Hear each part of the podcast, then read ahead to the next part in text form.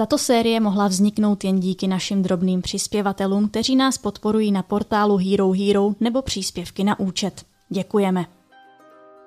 Ježíš neříká, já jsem zvyk, ale já jsem cesta, pravda a život. Jo, já nejsem fakt ten rebel, který by potřeboval šlapat po těch lidech a tak. Já to vnímám, že v mém životě to mělo smysl. Asi jako když se ti v životě stane, že prostě spadneš v nějaký sraček, prostě najde si tam ty svoje věci, podobně jako ve vězeňském systému, tak prostě i v tom seminárním. Co budeme dělat? No, tak eh, to bych taky rád věděl. No. Výchova je nucení, jakože je, vždycky bude. K reformě církve je dobré a důležité právě vychovávat reformátory. Bez filtru uvádí podcastovou sérii Učedníci o české cestě ke kněžství. Díl třetí.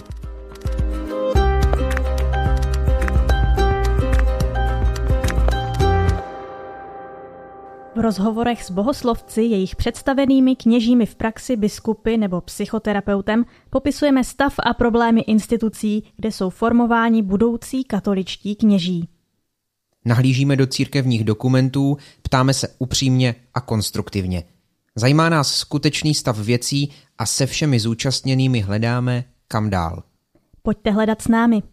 Čtyřdílnou podcastovou sérii připravili a k poslechu zvou Aneška Věvjorková a Ondřej Havlíček. V minulém dílu jsme se zajímali o fungování komise, která má kněžské semináře na starosti v rámci České biskupské konference. Narazili jsme na problém netransparentnosti, kdy není možné ze žádných veřejných výstupů zjistit, o čem komise jednala a k jakým závěrům došla. Dnešní díl chceme věnovat formaci již vysvěcených kněží.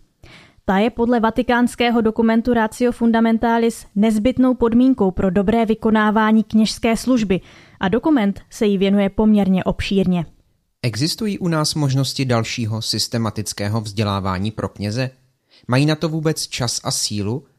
A kdo se věnuje těm, kteří před sebou mají několik let ve funkci spirituála či rektora semináře, což na ně klade velmi vysoké nároky? Třetí díl série Učedníci začínáme úryvkem z rozhovoru s Janem Kotasem, který byl až do loňského akademického roku rektorem Pražského semináře. Musíme pečovat od tyhle ty dva sloupy, důležité sloupy toho té kněžské identity. Být s Bohem a být s lidmi. S ohledem na tyhle dva aspekty, tyhle dva sloupy, eh, takové kněze teď eh, Pražský kněžský seminář, kterému jste tedy uplynulých 8 let rektoroval, takové kněze připravuje? No, eh, já myslím, že jsme se celou dobu o to společně snažili, jak ti eh, adepti kněžství, ti mladí muži, kteří přicházeli a chtěli se dát eh, Pánu Bohu a církvi do služby, eh, takže jsme o to usilovali i my, kteří jsme doprovázeli, i ti, kteří je doprovázejí teďka, myslím, že to, že to platí. A samozřejmě, že člověk si uvědomuje mnoho situací a mnoho aspektů té přípravy, ve kterých jsme cítili nějakou nedostatečnost neschopnost to úplně naplnit, dotáhnout. Cítili jsme i určitý limity vlastní nepřipravenosti třeba na takovýhle úkol. Já jsem hluboce přesvědčen o tom, že nastal taky čas, kdy je potřeba pečovat o to, aby formátoři, ti, kteří připravují ti budoucí kněze, byli dostatečně kvalifikovaně připravováni na svůj úkol a i během výkonu toho úkolu dál rozvíjeli svoje schopnosti. Já myslím, že zatím se to většinou v našem prostředí dělalo tak, že, že se vyhlédl nějaký uh, požehnaně působící kněz dobrého charakteru, dobrého života a tomu se ta práce svěřila, ale že podobně jako obecně v kněžství, tak i tahle práce vyžaduje poměrně hodně specifické kvalifikace jistě určitého osobního nadání, ale taky e, specifické kvalifikace. A i, i nějakého studijního času. Takže já třeba jsem hodně kladl na srdce e, našim biskupům, že když budeme hledat e, další generaci formátorů, že je moc důležité, abychom jim dali prostor pro to se vzdělávat v této oblasti, využívat zkušenosti, které v zahraničí jsou a zúročit to tady pro dobro naší místní církve. Takže myslím, že to je věc, které nějak máme našlápnuto, ale je potřeba to intenzivně dál rozvíjet. Jak to bylo třeba s vámi, když jste přišel na pozici rektora? Měl jste čas na nějakou přípravu nebo na zorientování ne. se, nebo jak to vypadalo? Neměl. Já jsem nikdy o tom, že bych vykonával takovýhle úkol nepřemýšlel. Když mě to mm, otec kardinál předložil, jestli bych takový úkol přijal, tak to bylo vlastně na jaře toho roku, kdy od, od léta vlastně jsem bych to měl vykonávat. Tak já jsem si vzal trochu osobního času na rozmyšlenou a modlil jsem se za to, poradil jsem se se svým spovědníkem a s nějakými blízkými lidmi, protože jsem zrovna v tu dobu s nemocnými měl naplánovanou pouť do Lourdes, tak jsem v Lourdech se taky za to modlil. A e, došel jsem k přesvědčení, že před Pánem Bohem, že to můžu a mám přijmout, tak jsem do toho šel, ale žádnou průpravu, žádnou přípravu jsem neměl. A e, on potom ten každodenní život je tak pohlcující, že už je velmi těžké si vybudovat nějaký čas a odstup k tomu, aby, aby člověk jako dál studoval a dál se rozvíjel. Některé ty dovednosti navíc vyžadují možná i intenzivní kurzy, na které by člověk musel odjet třeba někam na půl roku, jo? což vlastně pro život toho semináře není, není realizovatelný. To byl Jan Kotas, dnes už bývalý rektor Pražského semináře. Jeho nástupce, Radek Tichý, pozvání k rozhovoru odmítl s tím, že mu přijde správné vizi pro seminář komunikovat nejprve s bohoslovci a až poté s médií. V e-mailu nám napsal. Z rozhovoru se tedy omlouvám a děkuji za pochopení.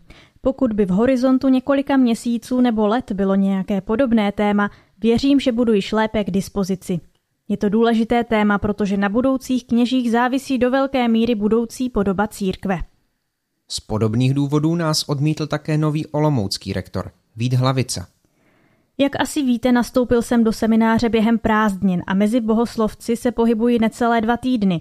S celou institucí, provozem, ale hlavně s bohoslovci samotnými a jejich životem se teprve seznamuji. Neměl jsem zatím dostatek času hlouběji přemýšlet, nakolik se ve formaci daří či nedaří, jak se má rozvíjet a podobně. K tomu se dobrovolně přiznávám. Tolik e-maily nových rektorů v Praze a Olomouci. Vracíme se tak znovu k otázce přípravy lidí, kteří mají být průvodci mladých mužů na cestě ke kněžství. Jak to může vypadat, když takovou roli zastává někdo, kdo na ní není dostatečně připraven? Na seminář, jak ho zažil před 20 lety, vzpomíná farář v Mutěnicích Jiří Jeniš. Víš, třeba pro mě bylo těžký, že já jsem měl mladýho spirituála. On byl svěcený eh, jako velmi mladý člověk s nějakým dispensem a podle mě nebyl jako zkušený. Nevím, proč byl spirituál. Možná proto, že nebyl lidi, nebo z nějakého důvodu, nebo možná neměl říct ne. A tenhle jsem spirituál, tak jednou za půl roku jsme měli společné setkání. A přijdeš, je to na čtvrt hodinu, jo, představ si ten uh, seznam prostě na těch dveřích, přijdeš a prostě otázka. Máš problém nějaký? Řeknu, nemám. Jsem necítil, že mám problém. Co čteš jako knížku? Tak jsem řekl, co čtu. Pak říká, tak bychom se mohli pomodlit desátek růžence. Tak jsme se pomodlili desátek růžence, podíval se na hodiny a říká, můžeš jít, ještě mám pět minut, než přijde další. A tohle byl třeba pro mě jako formační rozhovor, nebo ten, kdo mě měl nějakým způsobem doprovázet.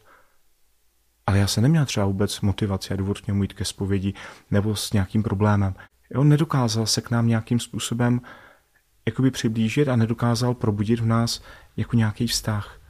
Ono to bylo těžké třeba už jenom proto, že my jsme viděli, jak tenhle ten spirituál potom jde s více rektorem, protože jsou spolužáci a jdou odpoledne se projít do parku. A vlastně spolu jdou večer třeba někam. Jo, protože jsou přátelé. Protože v tom semináři potřebuješ prostě mít někoho, kdo je ti blízký. Ale sorry, tohle je tvůj spirituál a jde s vícerektorem, se kterým prostě jako bohoslovci jsme prostě eh, byli v, jo, v bitevním poli. Jo. Dneska je to úplně jiný jo, s tím odstupem. Ale prostě tehdy to byl náš vicerektor, který dbal na to, aby se drželi pravidla, ať už mu to bylo blízký nebo nebylo blízký, tak prostě po nás šel a my jsme měli spoustu průserů. A když vidíš spirituála s tím, kdo řeší tvoje eh, průšvihy a kdo tě načapal tam či onde, tak vlastně nemůžeš mít k tomu spirituálu nějaký, jo, nějakou důvěru nebo tak. A ten spirituál je příliš mladý a neumí žít prostě s těma klukama, jo, jakoby jak ten Miloš Kabrda, prostě, že si tě prostě, jsi s ním u oltáře, jsi s ním někde na cestě, on tě vezme ke svým rodičům, jo, a vlastně vidíš, jakým způsobem on žije a to tě nějakým způsobem jakoby inspiruje, motivuje a učíte to. Ale tam, kde jsi v nějakých škatulkách toho seminárního řádu, kde není nějaká osobní vztah, tak ten spirituál je pro tebe postava dosazená z vrchu. Na svou zkušenost z kněžského semináře vzpomínal Jiří Jeniš. Celý rozhovor, který jsme s ním natočili, třeba také o tom, jak si se spolužáky hledali cestu k přežití ve velmi přísně nastaveném řádu, si můžete poslechnout na herohero.co lomeno bez filtru bonusy.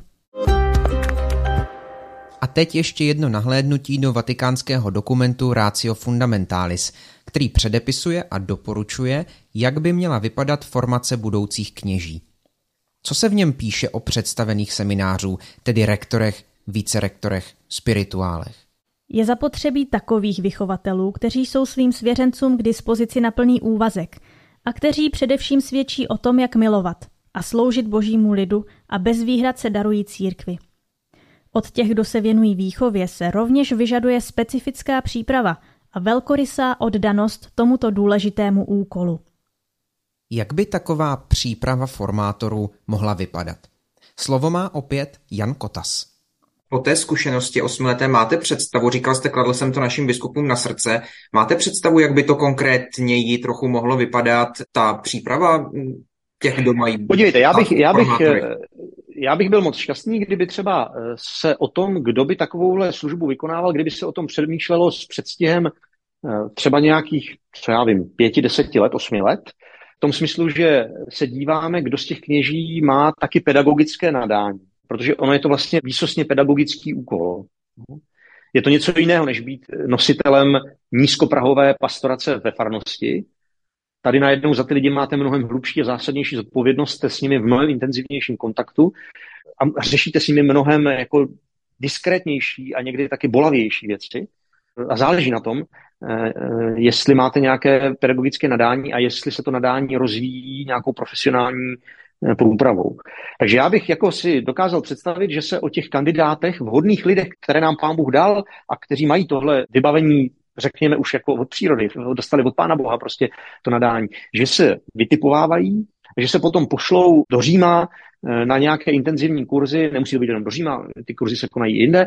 Vím, že na Gregoriáně třeba probíhají eh, výborné kurzy pro lidi, kteří mají doprovázet někoho a, a vést a, a být formátory.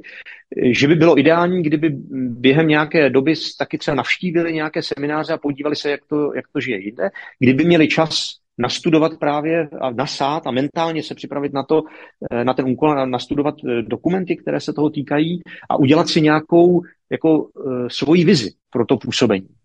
Aby měli tenhle náskok a tuhle průpravu, kterou získají i díky pomoci druhých. No? A institucí, které, které tomu dneska v církvi slouží. Potom, kdyby to tu službu jako začali vykonávat a zároveň pracovali v týmu, tak aby i během výkonu té služby v tom týmu mohli třeba na nějakou dobu odjet na nějaký intenzivní kurz a dál se rozvíjet. To myslím, že by bylo moc dobré.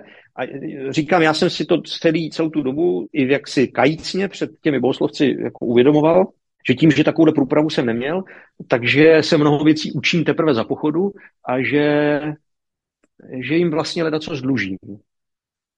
Že oni by měli právo na to, abychom to pro ně dělali eh, lépe. No a to je nějaká naše asi společná zodpovědnost.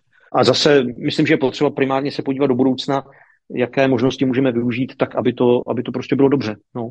Říká Jan Kotas, který do loňského akademického roku vedl pražský seminář. Nad úkolem rektora se v našem rozhovoru zamyslel také Filip Kohut, který studuje v Olomouckém semináři. Já si myslím, že důležité je asi stát se jako nástrojem v rukách božích, jo? v tom směru, že prostě ten, i ten rektor je nástroj v rukách božích a musí být především podle mě taky jako člověkem vnímavým na ty, na ty boží doteky a, a, a, a vnímat, jak, jak ta formace aktuálně zrovna je potřeba směřovat. Takže asi těžko říkat, co bych měnil, ale prostě nezávidím to nikomu asi, kdo to dělá.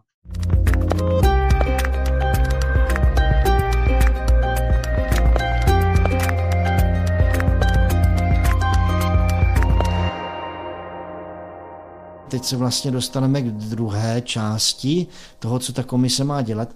Ona by měla nějak se starat i o formaci těch kněží, kteří už jsou vysvěcení. No, a tam někdy může být zakopaný pes, že ta formace nebyla dostatečně efektivní nebo neodpovídala tomu člověku a on ač jako velice schopný mladý kaplan, po 30 letech se stal bubákem. No. Pak už není problém v té formaci v semináři, ale je problém v tom, jak zpracovat s kněžími po tom svěcení. Říká Pavel Konzbul, brněnský biskup a předseda Komise pro kněžstvo.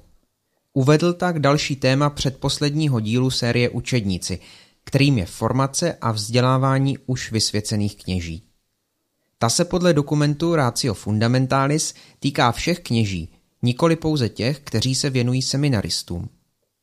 Na základě stálé zkušenosti učedníka má formace jednotící a integrální průběh, píše se v tomto dokumentu. Tento průběh začíná v semináři a pokračuje během kněžského života jako trvalá formace.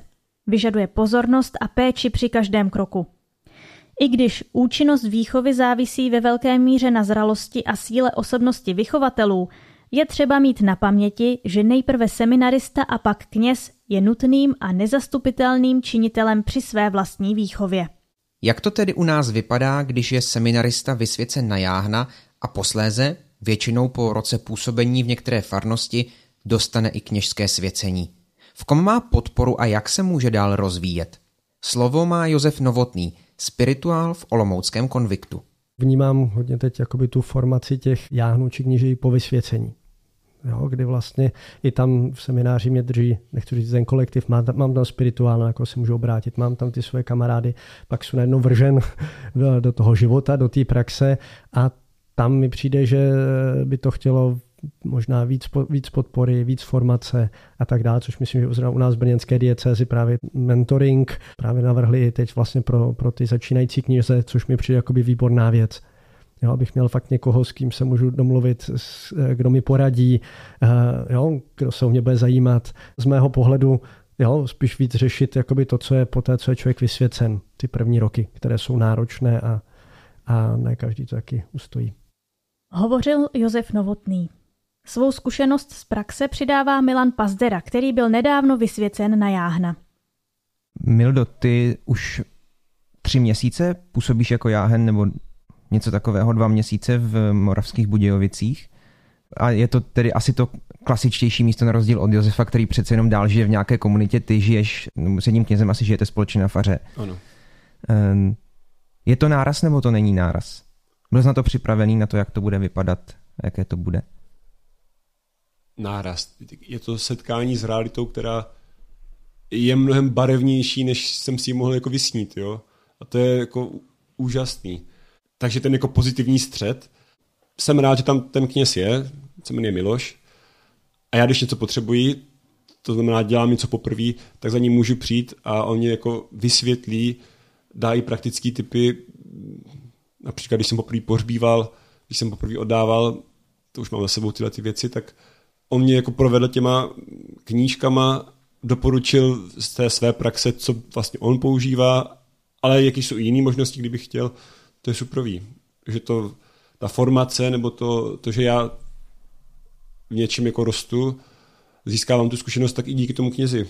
A jsem na něj rád nedokážu si představit, že bych po semináři byl někam hozený sám. Na své jáhenství vzpomínal také psychoterapeut a kněz v Ostravě Radvanicích Marek Jargus – se kterým jsme hovořili mimo jiné právě o důležitosti podpory pro novokněze.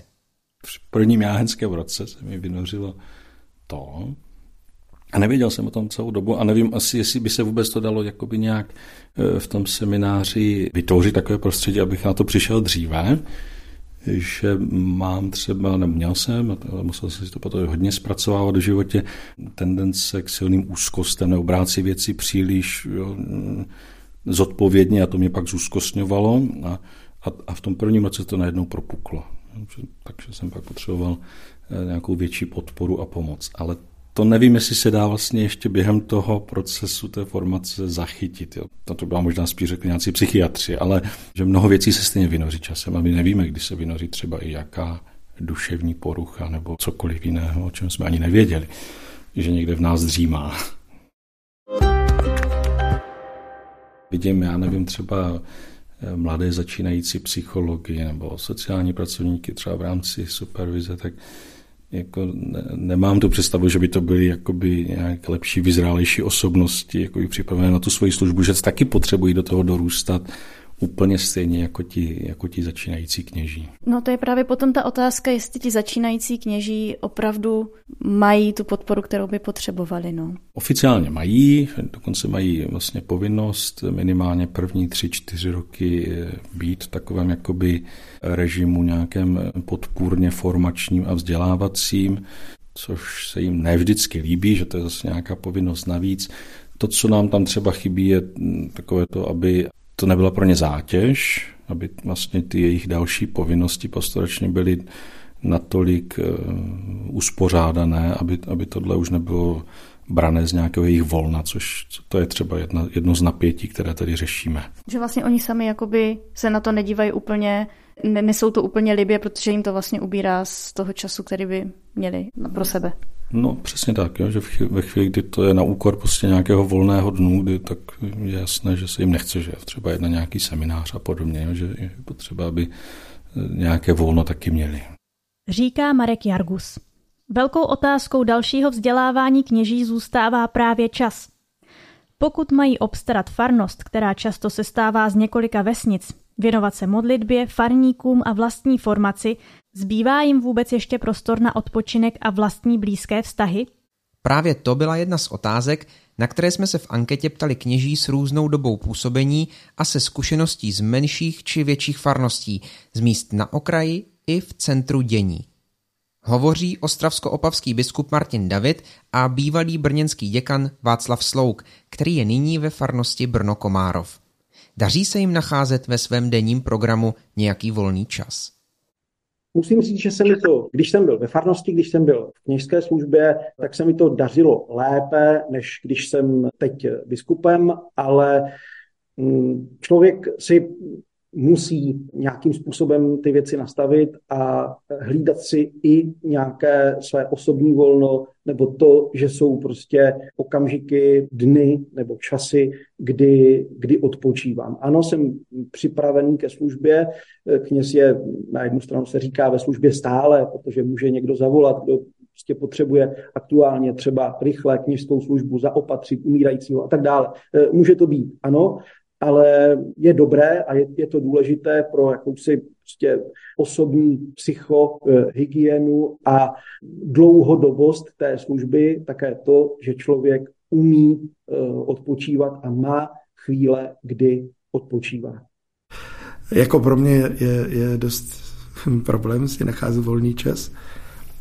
Já bych spíš eh, řekl, že, mám štěstí, pán Bůh mi dopřává to, že Vlastně jsem vždycky měl kolem sebe nějaké spolupracovníky, že jsem nikdy nebyl, eh, třeba i když jsou tady na, na faře ve farnosti, která je na počet malá, těch lidí, mnozí se diví, že i v tak malé farnosti ještě je kněz, tak eh, prostě vzhledem k dalším úkolům, který mám, tak mám také další spolupracovníky a jak říkám, vždycky jsem měl takové štěstí. Moji rodiče se prý za to taky modlili za mé spolupracovníky, takže jako moji spolupracovníci pro mě bývali také mými přáteli nebo svým způsobem blízkými lidmi.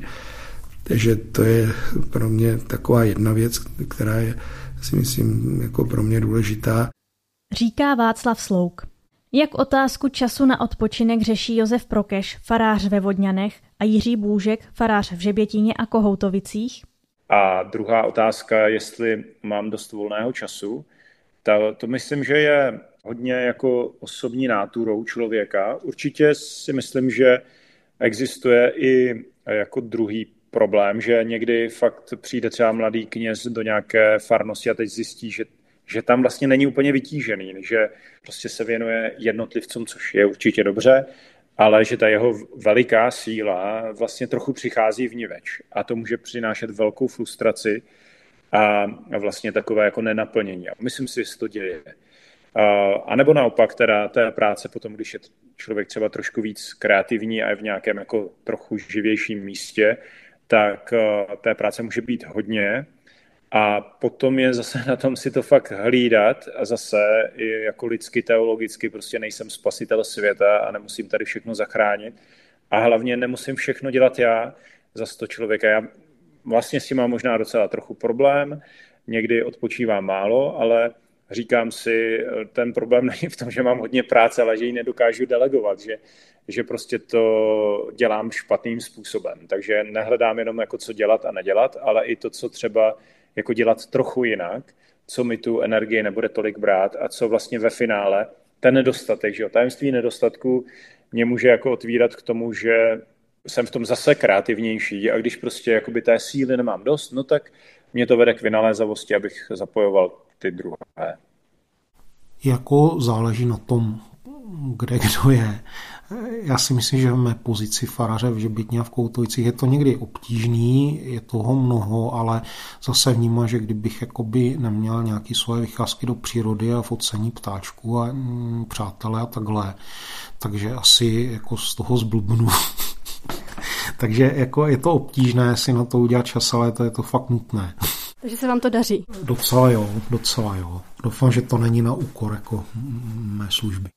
Tolik zkušenost faráře Jiřího Bůška. Z rozhovoru s bohoslovci jsme vyrozuměli, že problémy s přetížením mohou začínat už v semináři, a to nejen kvůli nabitému programu. Slovo má Josef Kvapilík, v současnosti jahen v Rajnochovicích. Vzpomíná na léta, která strávil v kněžském semináři. Jako já bych obecně kladl menší důraz na takové ty provozní věci. Já mi přijde, že to je daný i tím, že nás jako ubývalo a ten seminář byl od 90. let fungoval jako pro 150 lidí, že jo? Ať postupně ubývalo lidí, ale mnoho funkcí tak zůstávalo pořád na bohoslovcích, ačkoliv prostě jich loni teda bylo 10, že jo? Takže já bych řekl, že někdy jsem cítil takovou trochu jako administrativní přetíženost, což si myslím, že teď možná podobně pocitují kněží v pastoraci, když jich ubývá, ale neubývá počet farností a různých administrativních úkonů, které oni musí dělat. Tak jsem to pocitoval už v semináři, takovou určitou jako že to bylo příliš mnoho takové té ale udržbové práce, ne úplně jako rozvíjející na málo lidí. Co to je třeba, já vůbec nevím. No, tak tam jsou nejrůznější eh, služby, já nevím, ani na starosti kopírku, někdo má na starosti společenskou místnost, eh, úklid kaple, organizací různých akcí, které pořádá seminář a tak dále. No a, a těchto věcí za, za ty roky jako se to hodně rozbujelo, ale zároveň nepřibývalo bohoslovců, že jo to si myslím, že někdy toho může být jako moc. A naopak, co já bych třeba za sebe osobně uvítal, kdyby tam byl obecně větší důraz skladen na ten duchovní život. Jo? Že mi přišlo, že v některých chvílích právě v důsledku určité jako přetíženosti, někdy, když se spojí třeba i se školou, je toho jako víc, tak mohl ustupovat trochu do pozadí ten jako nadpřirozený aspekt toho povolání a té naší služby, protože to je nakonec to hlavní, do čeho já jsem do semináře vstoupil a věřím, že to tak má většina kluků. Ne proto, abych vyplňoval nějaký papíry nebo abych eh, tam zametal chodbu. Ne, že by to nebylo potřeba, to nechci takhle říct, jo. Ale že v centru té naší služby nakonec je prostě Kristus, kvůli Kristu jsme se rozhodli a toho chceme přenášet lidem. A pokud jako pod vlivem právě špatně nastaveného systému tohle ztratíme ze zřetele, tak to třeba, já jsem z toho vždycky bál, bojím se toho a chci dělat všechno pro to, aby to tak nebylo aby prostě v centru zůstalo to hlavní, kvůli čemu jsme se rozhodli. Hovořil Jáhen Josef Kvapilík. Ke všem oblastem, které se mají v semináři rozvíjet, ke vzdělání na teologické fakultě a různým dalším povinnostem přidává vatikánský dokument Ratio Fundamentalis ještě následující úkol. Už v kněžském semináři je třeba připravit základ pro trvalou formaci. Je nutné povzbuzovat budoucí kněze, aby se na ní těšili, ukazovat její nutnost užitečnost a ducha, s nímž by se měla provádět a zároveň zajistit vhodné podmínky k jejímu uskutečnění. Tím se dostáváme zpátky k formaci kněží. Podporu pro jáhny a začínající kněze už jsme dnes zmiňovali. Jak je to ale ve chvíli, kdy kněz dostane vlastní farnost? Citujeme opět už zmiňovaný mezinárodní dokument. Prvním okruhem, kde se trvalá formace rozvíjí, je kněžské bratrství. Je žádoucí, aby takovou formaci v každé diecézi inicioval kněz nebo skupina kněží, kteří mají speciální průpravu a jsou oficiálně pověřeni tím, aby se zabývali službou trvalé formace. Jak je to u nás v České republice? Vytváříme v církvi vhodné podmínky pro celoživotní formaci? Hovoří Josef Hurt, bývalý farář v Mostě a západočeských Kryrech, který dnes působí u svatého Michala v Brně. Jak řekl moc hezky nedávno, či možná už dávno před desítkami let, jeden teolog Yves Congar, nazývaný muž reformy ve Francii, Ježíš neříká, já jsem zvyk, ale já jsem cesta, pravda a život. Aby bylo užitečné celoživotní vzdělávání kněží, zejména posvěcení, kde už se dotknou praxe a zjistí, že ta praxe potřebuje kultivovat. Čili nějaké kurzy, které v některých diecezech už začínají a pámu zaplať za to, pro kněze plzeňská dieceze oficiálně nabízí a doporučuje supervizi. Tam vidím pokrok. A právě na supervizi jsme se ptali psychoterapeuta a faráře Marka Jarguse, který tuto službu nabízí. Tak supervize obecně je reflektování eh, vlastní nějaké činnosti, vlastního služby v jakékoliv pomáhající profesi v podstatě s člověkem, který umí ty rozhovory nebo ty setkání vést, eh, takže by to měla, být, měla by mít především podpůrnou funkci, určitě ne nějakou kontrolující, možná tak trošku třeba usměrňující v některých věcech. My jsme tady měli asi různé fáze. Já vím, že jsme tady zkusili nějaké supervizní skupinky už před snad osmi lety v Ostravě, že v první fázi prostě byl velký zájem, jo, že třeba scházelo se 6, 7, 8, 10 kněží najednou a bylo, bylo to takové jako živé, ale to bylo třeba jako taková vlna jeden, dva roky, pak najednou to zmizelo, pak se ukázalo, že spíš jako lidé vyhledávají individuální pomoc. S Markem Jargusem jsme rozebírali také další možnosti podpory a vzdělávání, které u nás kněží mají.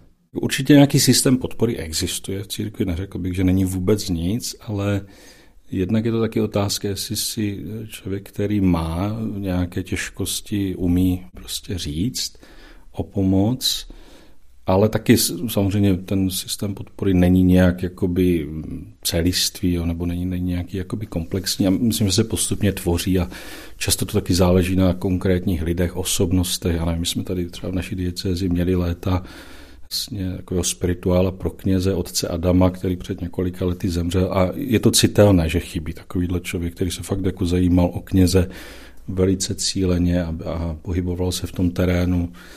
Jako těžko se mi to ze všeobecně, protože vždycky je to v nějakých konkrétních příbězích těch lidí a někdy se asi podaří je podchytit a i, i ke mně třeba přichází někteří kněží, kteří prostě jinak by byli ztraceni nebo, nebo zrovna s něčím bojují a tak hledáme společnou cestu, tak z toho já mám radost, že to takhle funguje. Co si myslím, že funguje velmi přirozeně, ale je to taky otázka, jak který ročník spolu táhl. Takže třeba ty ročníky, které spolu studovali, se často dál setkávají, navzájem se podporují a jsou to takové jako opravdu přirozené bratrské kněžské vztahy. Já si myslím, že ze strany těch představených to není tak, jako že by na to nechtěli myslet, ale že jsou taky tak zahlceni tolika jinými věcmi, takže byť si uvědomují, že je to důležité, tak samozřejmě eh, v důsledku ne vždycky je na to dost času. Ale vidím, že třeba tady v naší diecezi je ta situace velmi otevřená.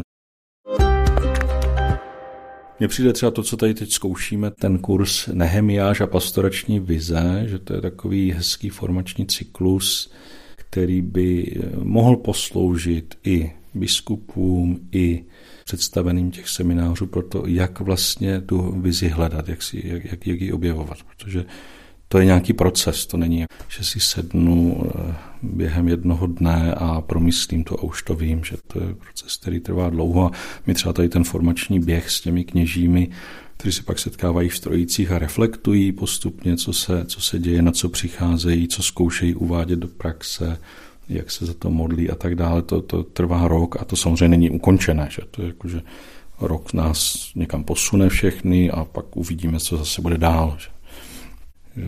Teď jakoby v tom, v tom synodálním církevním prostředí se objevují další jakoby možnosti, jak, jak ty věci hledat, ale mě, tohle se mi zdá, že, že je jedna z nich velice konkrétní, která je i jakoby dobře teologicky, biblicky promyšlená už a zároveň i psychologicky, že, že ten otec Mario Saint Pierre fakt tyhle ty věci umí nějak hezky propojit.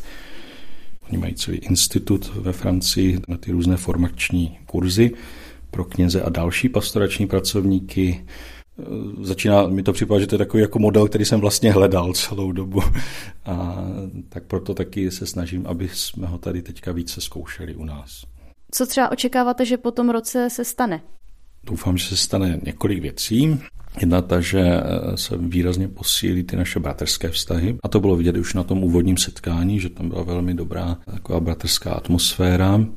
A že to i komentovali někteří, tohle je fakt úplně jiné setkání kněžské než nějaké vlastně kněžské schůze či konference a tak dále. A to v tomto duchu prostě budeme pokračovat a ty trojice umožňují velmi takové eh, řekl, důvěrné sdílení, které je ale jasně strukturované. No, že to není tak, jako že, že, že by se rozplizlo.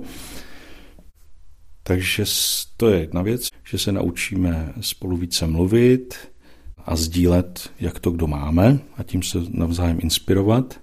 No a určitě je to i mm, vlastně nějaká velmi intenzivní péče o sebe, jo, že fakt jako tam lidé opravdu zažívají silné propojení, jo, pravidelné setkávání, pravidelnou podporu. A to je taková nějaká kultura, kterou bych byl velice rád, kdyby se šířila více v církvi. Kultura toho, že ten kněz třeba cítí, že někomu záleží na tom, co on dělá, co on prožívá, jaká ta jeho práce je. Přesně tak, že najednou to vystoupí, že, protože mm, celá ta vlastně pedagogika tady tohohle kurzu je založena na tom, umět se navzájem ocenit, to znamená umět opravdu navzájem vytáhnout ty dobré, všechny ty dobré věci, které vidíme u toho druhého. A děje se to vzájemně. Je to opravdu takové několikanásobné pohlazení po duši, ale není nějak laciné. Je velice konkrétní, velmi věcné a jako, jako opravdu cílené. A opravdu pravdivé. Jo? Není to nějaké mazání si tak jakoby medu kolem pusy, takové nějaké abstraktních frází, jak jsme občas zvyklí.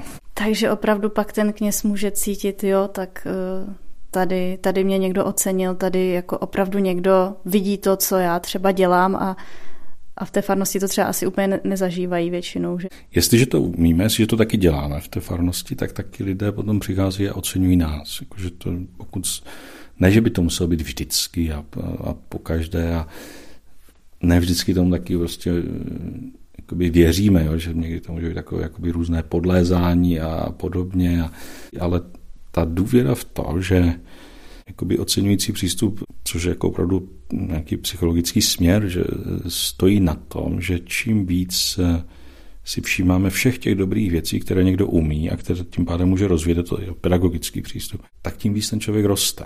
Když to, když se zabýváme pouze a jenom, co všechno jakoby nefunguje a co všechno je špatně, tak sice jsme taky nějak pravdiví, ale nikam to neroste, jo? jenom nás to ubije. A my nezavíráme před problémy oči, ale bereme je jako výzvu, nějakou příležitost k tomu, že se může ještě zase něco změnit. Říká Marek Jargus, psychoterapeut a farář v Ostravě Radvanicích.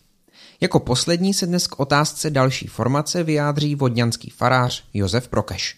Nechci teda nadužívat slovo synodalita, ale myslím si, že jako kněží si, ať už jsou ve formaci, nebo ať jsou v té farnosti, že si prostě ne, jak říká papež, nikdo se nezachrání sám, tak řekl bych, že kněží nevymyslí sami, jak se mají formovat, nebo jak mají formovat další generaci. To znamená, my opravdu musíme jako mnohem vážněji ty věci probírat právě třeba i s věřícími, nejenom jako, abychom jim tady dali hotový produkt, tak tady to jsme tady připravili prostě pro vás, tady toho mladého kněze, a to nás přivádí k poslednímu dílu série Učedníci.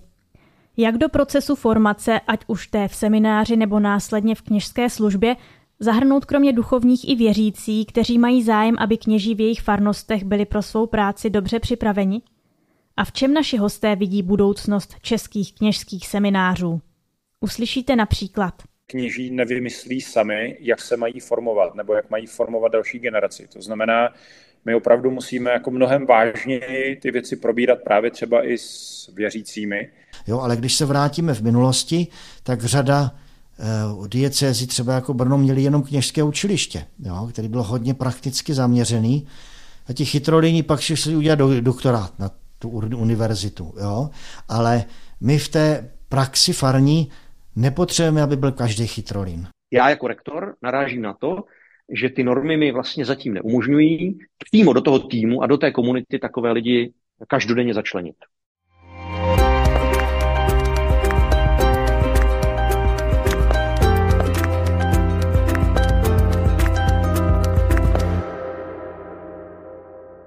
Tato série podcastu Bez filtru mohla vzniknout díky vám. našim posluchačům, kteří nám přispíváte trvalým příkazem nebo jiným způsobem a umožňujete nám tak zpracovávat důležitá témata.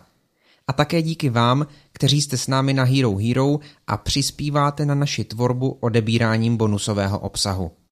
Na herohero.co lomeno bez filtru bonusy najdete například celý rozhovor s Jiřím Jurisem Jenišem, ve kterém vzpomíná na seminární léta, nebo rozhovor se spirituály z konviktu Josefem Novotným a Petrem Vrbackým. Připravujeme také bonusovou debatu o tom, jak celá série vznikala, co dalšího jsme se dozvěděli a jak české semináře hodnotíme z našeho pohledu. Sérii o českých kněžských seminářích připravili Aneška Věvjorková a Ondřej Havlíček, editorka Hana Kašpárková a zvukař Antonín Kánský. Děkujeme všem hostům, bez kterých by pořad vůbec nevznikl, a také našemu kolegovi, vatikanistovi Filipu Braindlovi a bývalému kolegovi Jendovi Krpcovi. Mějte se hezky. Naslyšenou. A poslední otázka. Kdybyste dělal reklamu na kněžství, což si předpokládám, že možná občas trochu děláte, třeba i někomu, kdo si jsem bude... o tom přemýšlel, že bychom měli udělat nějaký reklamní spot, když jsem viděl nějaký americký reklamní spot Aha. na seminář, kde prostě jako mladý kněz jel v autě a teď auto nehoda, motorkář prostě se vysekal, nevím, jestli jste to viděl, a on vytáhl to poslední pomazání, taková dramatická hudba, jo, teď ho prostě jako pomazal, teď přijela ta záchranka, ta helikoptéra, prostě jak z amerického filmu, se říká, to by hoši asi tady nedali, já jsem to párkrát na Biggie pouštěl těm starším ročníkům a oni vždycky se tomu smáli, jo. Aha. V té Americe to možná jako fungovalo, jo. Eh, Kdybych dělal reklamu na seminář, jo. Právě mě, mě zajímalo, jak se dělá reklama na kněžství, jak se na to láká. Jo, já bych asi, jakoby, spousta lidí se zaráží, že kněži mají malý platy, jo.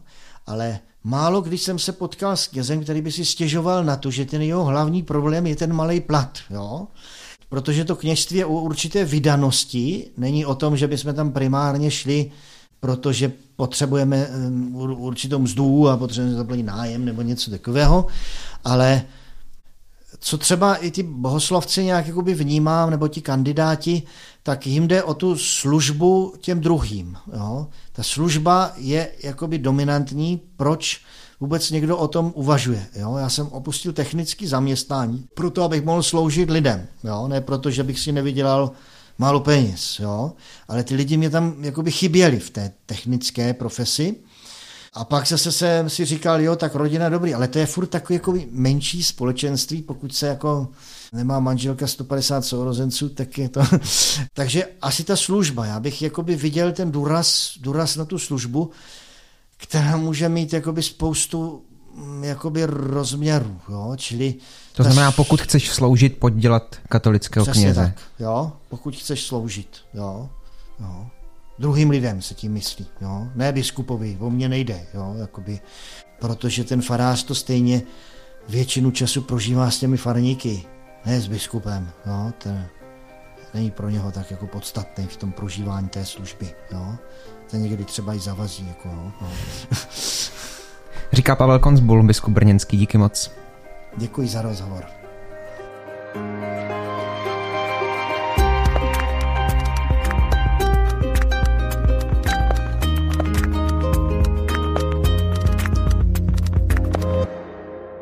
Bez filtru.